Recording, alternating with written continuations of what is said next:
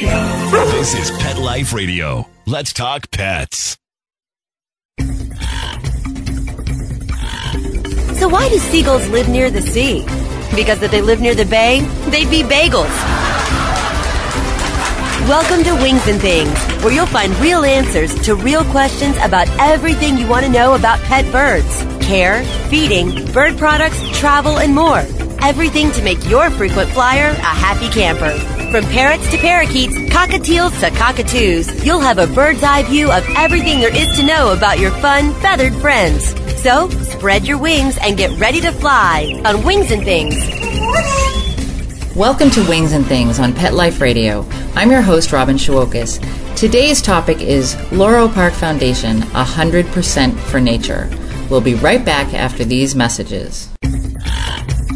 Sitting on a branch overlooking the parking lot, the pigeons watched as a Mercedes pulled in below them.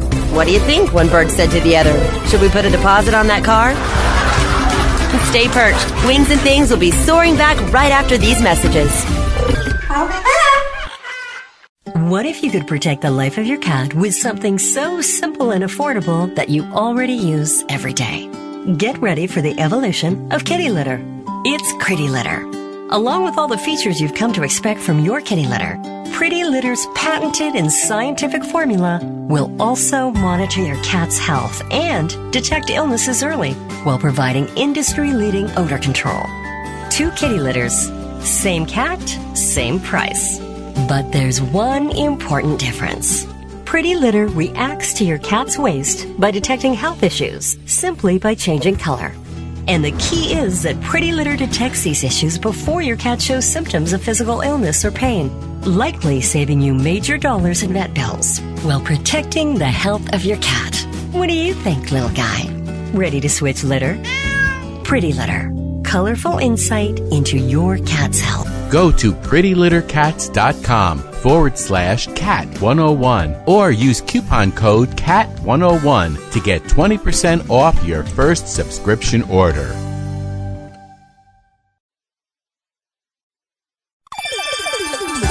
Let's Talk Pets on PetLifeRadio.com. A Frenchman walks into a bar with a parrot on his shoulder. The bartender asks, Where did you get that thing? The parrot replies, In France. There are millions of them. Don't have a canary. Wings and Things is back. Welcome back to Wings and Things on Pet Life Radio. This week, I'm at the American Federation of Aviculture's annual convention in Houston, Texas. The wonderful list of speakers went on and on, but I was lucky enough to catch up with Dr. David Waugh, director of Loro Park Foundation in Tenerife, Spain. Tenerife is an island off the coast of West Africa and is home to the Loro Park Foundation, which is the world's biggest and most diverse collection of parrots. Welcome, David. Hi, Hi. nice to be here. Thank you so much for, for sitting down to talk with me. Um, a- as I mentioned, it, you're part. Well, the foundation is the world's biggest uh, collection of parrots. So, how did you get involved with parrots in the first place? Mm, oh, this goes back a while. Uh, I, I, uh, well, I've always been interested in birds, and I uh, grew up in England uh, where there weren't that many parrots. But um, at a fairly early age, I was kind of ten or eleven. I decided to um, keep and breed budgerigars, um, and that was moderately successful. Uh, it kept me uh, busy uh, doing um, something that I uh, evidently like to do. Then uh, other things took over, studies, and um, I uh, kind of left the budgies behind and didn't go back to parrots for a long, long time. But I had always been interested in birds uh, since ever I could remember. So I went to university and I studied uh, zoology, but uh, with a with a particular interest in in, in birds in or- ornithology. Um, but at the same time, uh, I maintain my passion for bird watching, and so um, I would always, um, in my spare time, go off and look at birds in in the in in the beach or in the forest or wherever it might be. Um, then I moved to South America, and I got some work um, because uh, there are a lot of parrots in South America. I got some work uh, going to look at particular problems that certain species of parrots had, uh, conservation problems in different countries like Ecuador uh, and Brazil.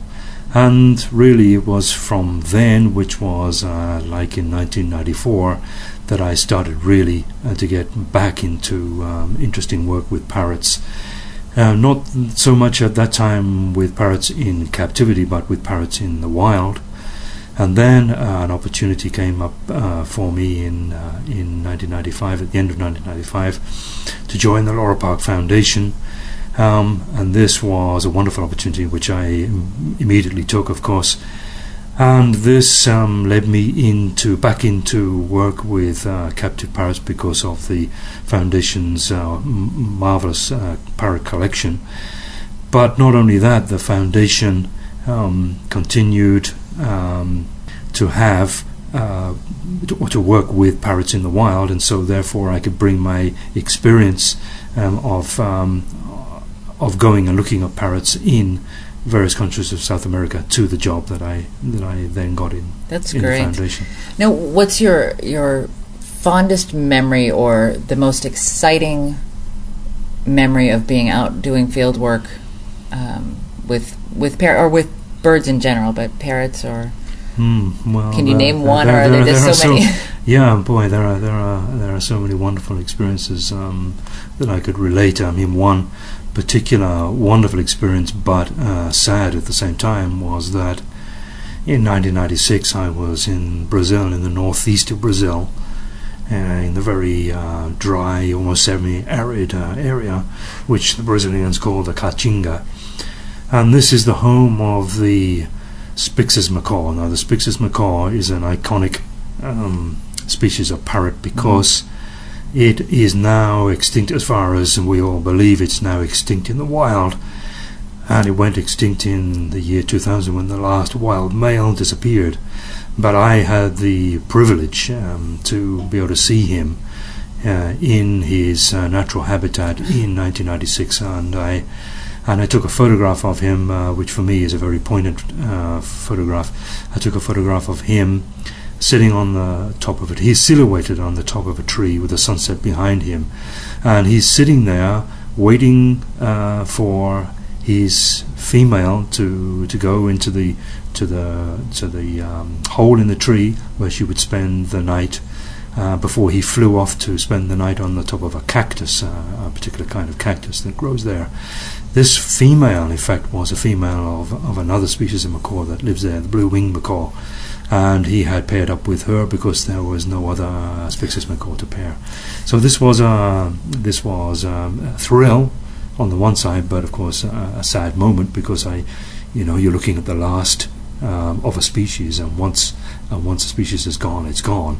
Luckily, there are Spix's macaws in captivity, and we have some at the Loro Park Foundation, and we are um, trying to breed Spix's macaws, build up the population in captivity, so that we can then in the future uh, put that bird back into Brazil where it belongs. That that had to be an incredible and, as you say, poignant moment. That that it's mm. um, to be able to see an, an animal like that in the wild. That I mean, there's probably a handful of people that can say that yeah, they've had that experience. That's right. Yeah, very very few, and um, I mean it's the kind of experience that we don't really want people to have because no. we, no. we we want uh, all, all, the parrots that live on Earth today to continue to, to live on. And and I think too people don't realize that a lot of people you know toss the word extinct around. Um, but don't it, it really doesn't always hit home with people what that means mm. um, and, and the, the impact that that we have on that situation and how we can help and, and how organizations like the Loro Park Foundation is mm-hmm. doing things to help. So at the foundation, you are the director, mm-hmm. you're the mm-hmm. director of the foundation. Yeah, I'm the director, and that means I'm in charge of making sure that the activities um, that we do uh, fulfill the objectives and go towards fulfilling the mission uh, of the organization. Um, the in a nutshell, the, the, the mission is to is to conserve uh, parrots, um, and to do this, we um, we run conservation projects in the field for particularly uh, threatened or endangered species of parrots. And then um, back in, in Tenerife, um, through Loro Park, uh, we, we run education programs uh, for the schools, uh, the local schools, But um, that that's how we started off. But we've actually expanded out um, because we use um, the, the the internet. We use chat and, uh, and video through the internet to reach schools wherever you like in the world. Uh, Mhm. we're, we're mainly working, of course, in Spain, but we, we also connect to schools in Germany. We've connected to uh, a school in Thailand, and um, uh, luckily, the, the, the technology that we have now means that we can we can reach uh, globally um, on our education mission to to, uh, to to to educate people about parrots and about um, the problems that they face and what we all can do to help. Mhm. So that's on the education side. We we also um, because we have this um, this wonderful uh, collection, we have a, we have a responsibility to maintain um, certain endangered species in safety net populations, and so we have uh, so we have breeding uh, uh, going on in the collection. We would like to call it responsible captive breeding or responsible aviculture, if you like.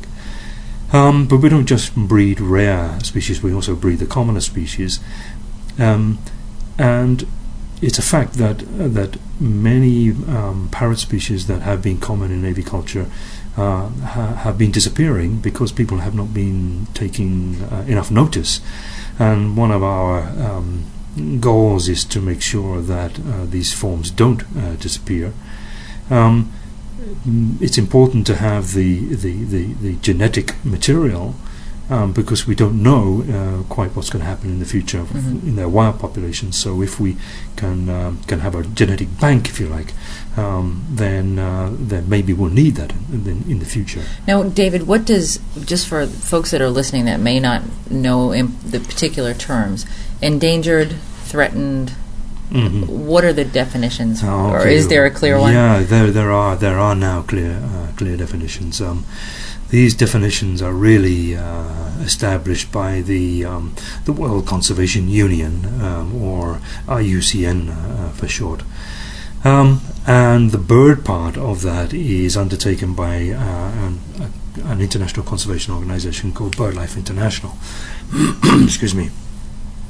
And they have established um, very clear criteria for what is a threatened uh, species as compared to a non-threatened species um, within the group of um, uh, species of animals, not just parrots but, but of all animals and all plants in fact. Uh, within the, the threatened uh, group, there are separate categories for the level of threat that uh, that uh, a particular species might face. So, the the, the lowest um, level is vulnerable. The the next level is endangered, and the next level up is critically endangered. Mhm. And then you have species like the Spix's macaw that um, that are extinct in the wild. And then, and then finally, of course, um, you have extinct. But by Mhm. that time, it's too late, and, and you know we, we haven't done enough. Right.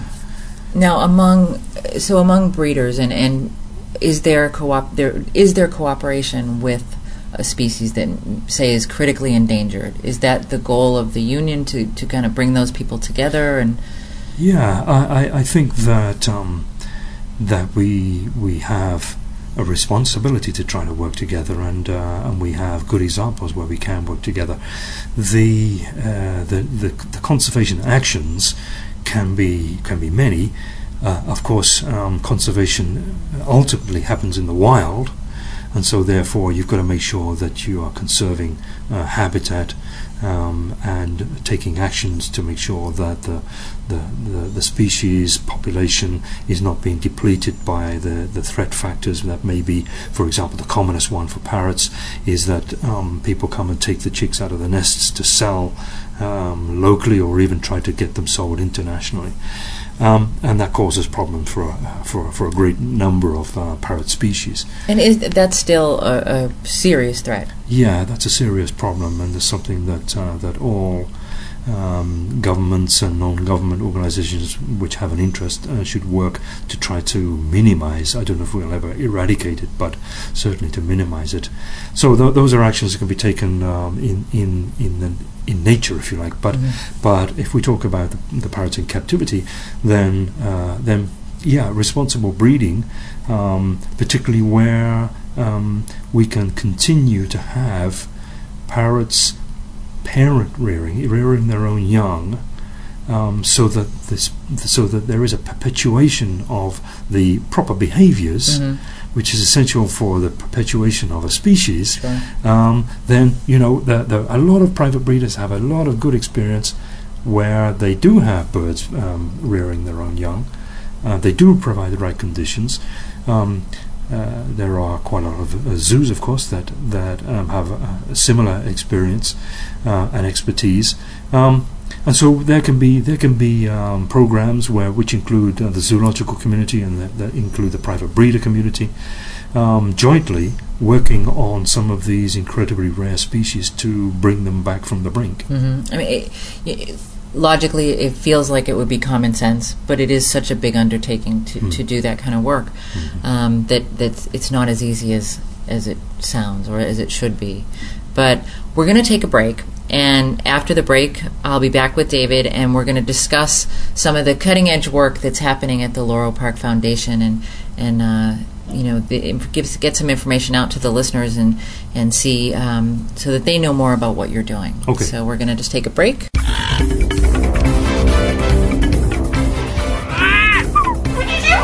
Stay perched. Wings and Things will be soaring back right after these messages. Put on a perfectly possum pet party. Having an awesome birthday or adoption day celebration for your four legged friend? Or just want a fun excuse to throw a fun party with your friends from the dog park? Deck out your party with Molly and Bandit Pet Party accessories. Party products designed specifically for pets. There are wearables, including adjustable pet party hats, bow ties, and tutus. The photo prop kits include funny glasses and hats. The party supplies and decorations include coordinating table covers, party banners, cake decorations, and treat bowls, cups, and bags. Everything you need to create great memories and Instagram worthy photos. They're available in two colorful themes tropical and fireman. It's a dog's life. Celebrate it with Molly and Bandit Pet Party at mollyandbanditpetparty.com slash petlife. Let's talk pets Let's talk pets. on Pet Life Radio. Pet Life Radio. PetLifeRadio.com. A Frenchman walks into a bar with a parrot on his shoulder. The bartender asks, Where did you get that thing? The parrot replies, In France. There are millions of them. Don't have a canary. Wings and Things is back. Welcome back to Wings and Things. I'm your host, Robin Shewokis, and today I'm in Houston at the AFA Annual Convention, and I'm talking with Dr. David Waugh of the Laurel Park Foundation in Tenerife, Spain. Again, thank you so much for being here, David, and I, I really think it's important that um, the folks that listen to Wings and Things realize how very serious these this situation can be, and and the the real contributions that folks like you at Laurel Park um, are doing to to help the conservation efforts. And because a lot of folks that have pet uh, birds are, are involved in conservation efforts here and and but don't know the the whole story or the long story if you will. So what kind of thing you know spe- stories that you'd like to share with us about what you're doing at the foundation? Okay, fine. Um, mm, we um, we have the breeding programs, as I've already mentioned, and we we also uh, finance and uh, collaborate in uh, in field programs for uh, for different and sometimes the same species that we have in the breeding programs in in our breeding center in in Tenerife. Uh, to give you one example, um, we um, have been funding work in the northeast of Brazil, quite near to where the Spix's macaw uh, used to live, for another species of macaw which is only found in that area as well, and that's called the Lear's macaw. It's a big blue macaw with uh, yellow, bare yellow skin on the face and uh, around the eye. They're Uh, absolutely beautiful Yeah, they are beautiful birds. Yeah, um, uh, they're quite like hyacinth macaws, but slightly smaller and uh, slightly less brilliant than the hyacinth macaws. Well, they live in an extremely small area in this semi-arid um, northeast of Brazil. Um, they uh, they they nest and spend the night on these tall sandstone cliffs which outcrop in, in a very small area and then they fly out every day uh, in the morning um, to feed principally on a, on the on the nuts of a of a single kind of palm called the licuri palm. Um, they feed all day and then they fly back at night uh, to spend the night um, back on the cliffs.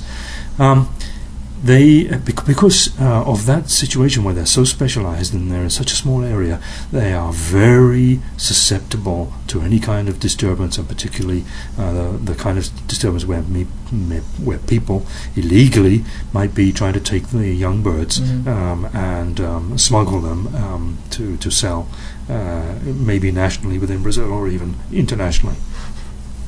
So um, we have been financing uh, work to to uh, to try to prevent that happening, and also work with the local community who are who are not the people who do uh, the kinds of bad things that I mentioned. The local community are really uh, nice uh, people. They but they are they are really quite poor, and they and they use the Licuri palm uh, nuts quite a lot for for their own consumption. And there are also uh, conflicts mm, between them and the macaws in the sense that the macaws um, sometimes of the year when there are there when there are not many of these palm nuts around, uh, but the but at the same time the maize crops are ripening of these poor farmers. They come down and they raid the crops, and uh, uh, if you if you look at a field of maize once a once a flock of Lears macaws has been in there, the poor farmer has lost everything. So um, we have set up a, a compensation scheme where the farmers are compensated with uh, sacks of maize um, if they can show that the damage has been caused by the macaws. Um, and we're trying to work with them and also with with uh, women's groups in the area um, to start up uh, arts and crafts um, uh, industries, if you like, Mhm. but this is like a cottage industry level, um, using um, some parts of the Licuri palm. Um, they're making baskets and they're making uh, artifacts of one kind and another um, to sell in the local markets, and maybe um, as time goes on, we can get them to sell in, in the big markets, like in Sao Paulo.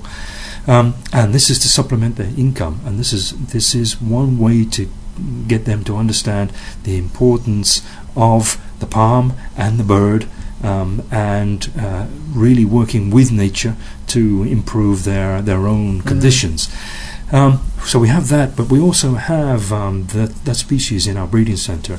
We've received two pairs on loan from the Brazilian government. They're, they're still owned by the Brazilian government um, to breed um, a safety net population of that species, or to help to breed a safety net population there. When we received those pairs, there were only uh, 43 Lears macaws in captivity. Um, we received the, the two pairs in November 2006, and we've been managed we've managed to breed them. Um, we, and we, we feel uh, well. We feel very proud that we've been able Sure. to. Um, and so we've had them breeding in 2007, 2008, and uh, now this year again. Um, we've um, we've got a um, let me think a total of um, 11 chicks, no 12 chicks now um, Mhm. out of them. Um, and so uh, this is one of the kinds of things that we do. We work um, with the species in the breeding centre and also work with the species um, outside. It makes sense to tie it all together too that that now are you doing education with the children as well in the schools? And um, because it would I, I often approach things from from that angle as far as conservation is concerned that if you can get the children involved so that they appreciate and then you know sometimes the parents who are working under constraints where I have to feed my family or I have to to make ends meet the children sometimes are a great advocate. Is that Yeah, um, uh, absolutely. In, in in virtually all of the field programs that we have, an important component is um, awareness and education. That may be with adults, but it's particularly with the younger generation. And so we'll we'll normally um, have a team of people who um, who make uh, a connection as early as possible with the teaching community, with with the local teachers. Um, and introduce the, the, the young people to uh, to a particular kind of parrot. It's really using the parrot as a flagship. It's using Sure. as a parrot the parrot, um, which everybody knows a, a parrot. Um, You Mhm. know, um, somebody who lives in a, a swanky apartment in Manhattan, or a, a, a- a poor kid who lives in a little village in the middle of the forest in Brazil. They do. They both of them know what a parrot is, and so we can use parrots as the flagships, and we we we, we catch atten- the attention of the kids and other people in that way, and then teach them about the the the uh, the ecological community, how people interact with their ecological community, how important it is to have forests not just for the parrots and not just for the birds, but also for the clean water supply Sure. to the villages uh, and for, to ma- maintain that because the v- villages need that clean water um, and so on. So um, so this is all part of, part of it. And it's so important too because I think here we lose sight a lot of times of of that big picture. Hmm. You know, we know how beautiful the parrots are, but they're they're from pet stores or they're from aviculturists that eh, and it's to to look at the bigger picture and what's happening out there in the world and to know that that you we can be a part of it. Is there is I should ask, is there a way that the people who are listening or can help with the foundation? Is there Sure, um, we, we would be very uh, grateful for, for any offer of help from, from anybody.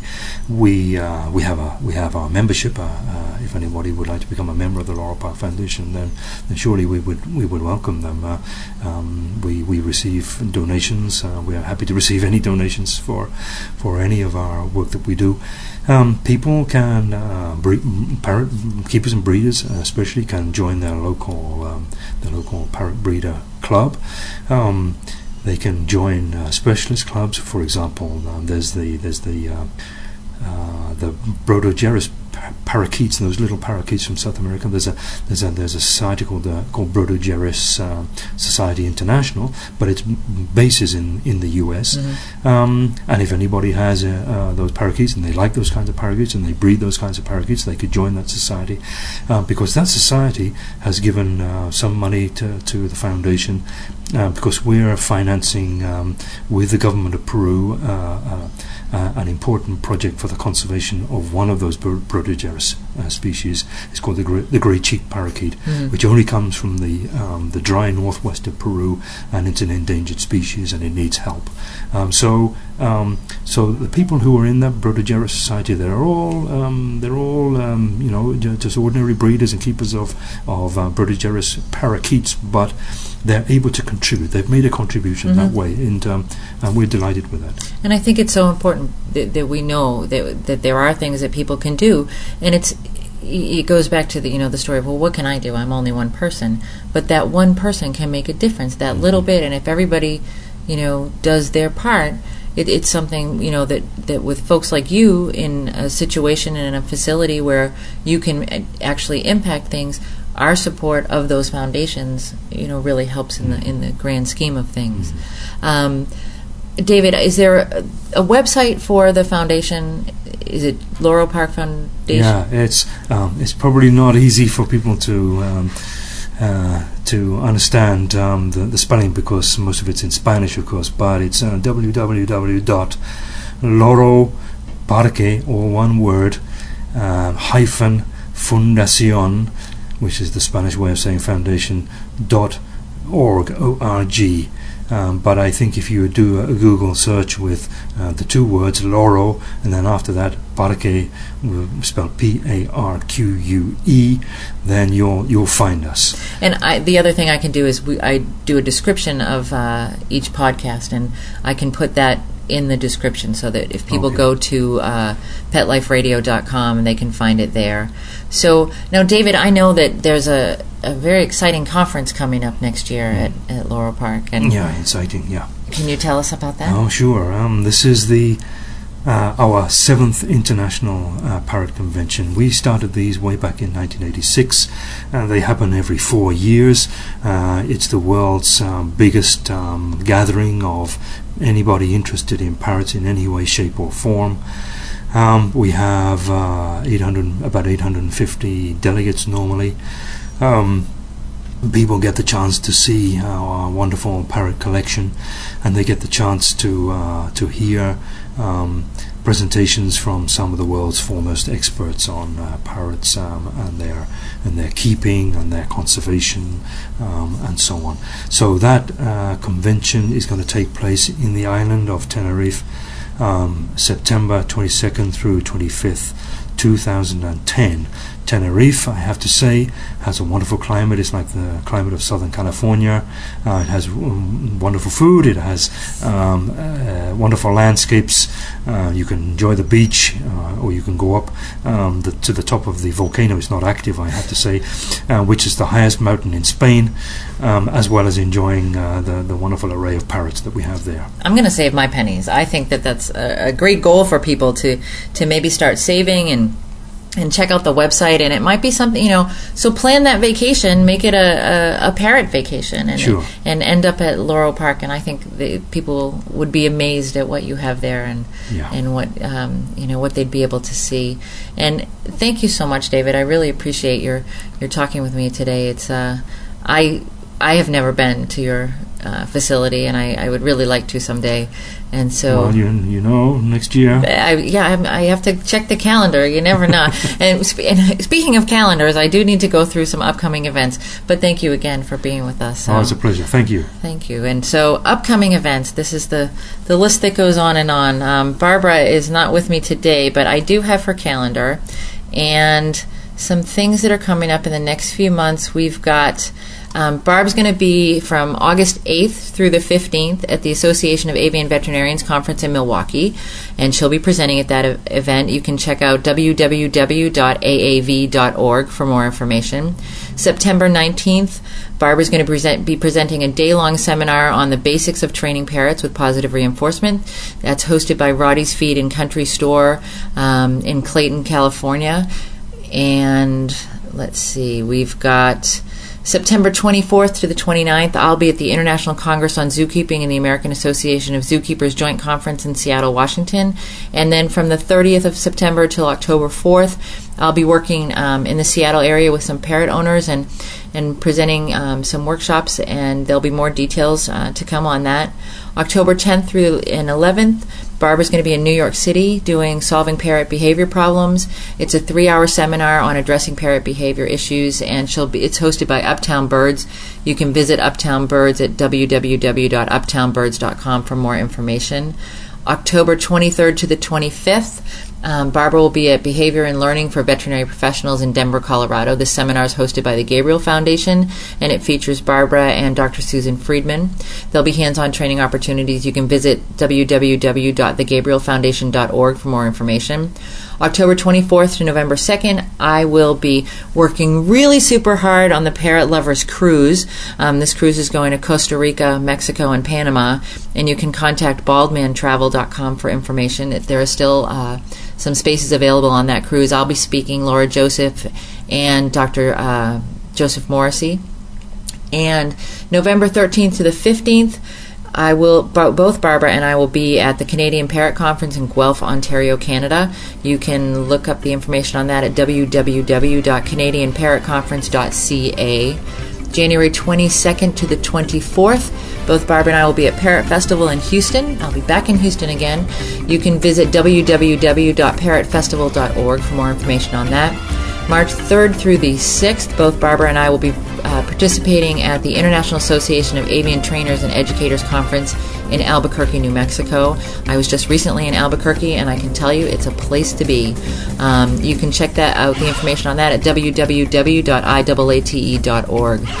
Um, as always, we'd love for you to visit goodbirdinc.com and theleatherelves.com.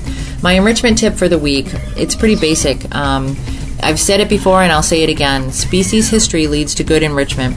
The more you know about what that species does in the wild and the more naturally you can enrich them, the better off you'll be. So I think we're out of time. And if you have any suggestions or questions, you can contact both Barb and I.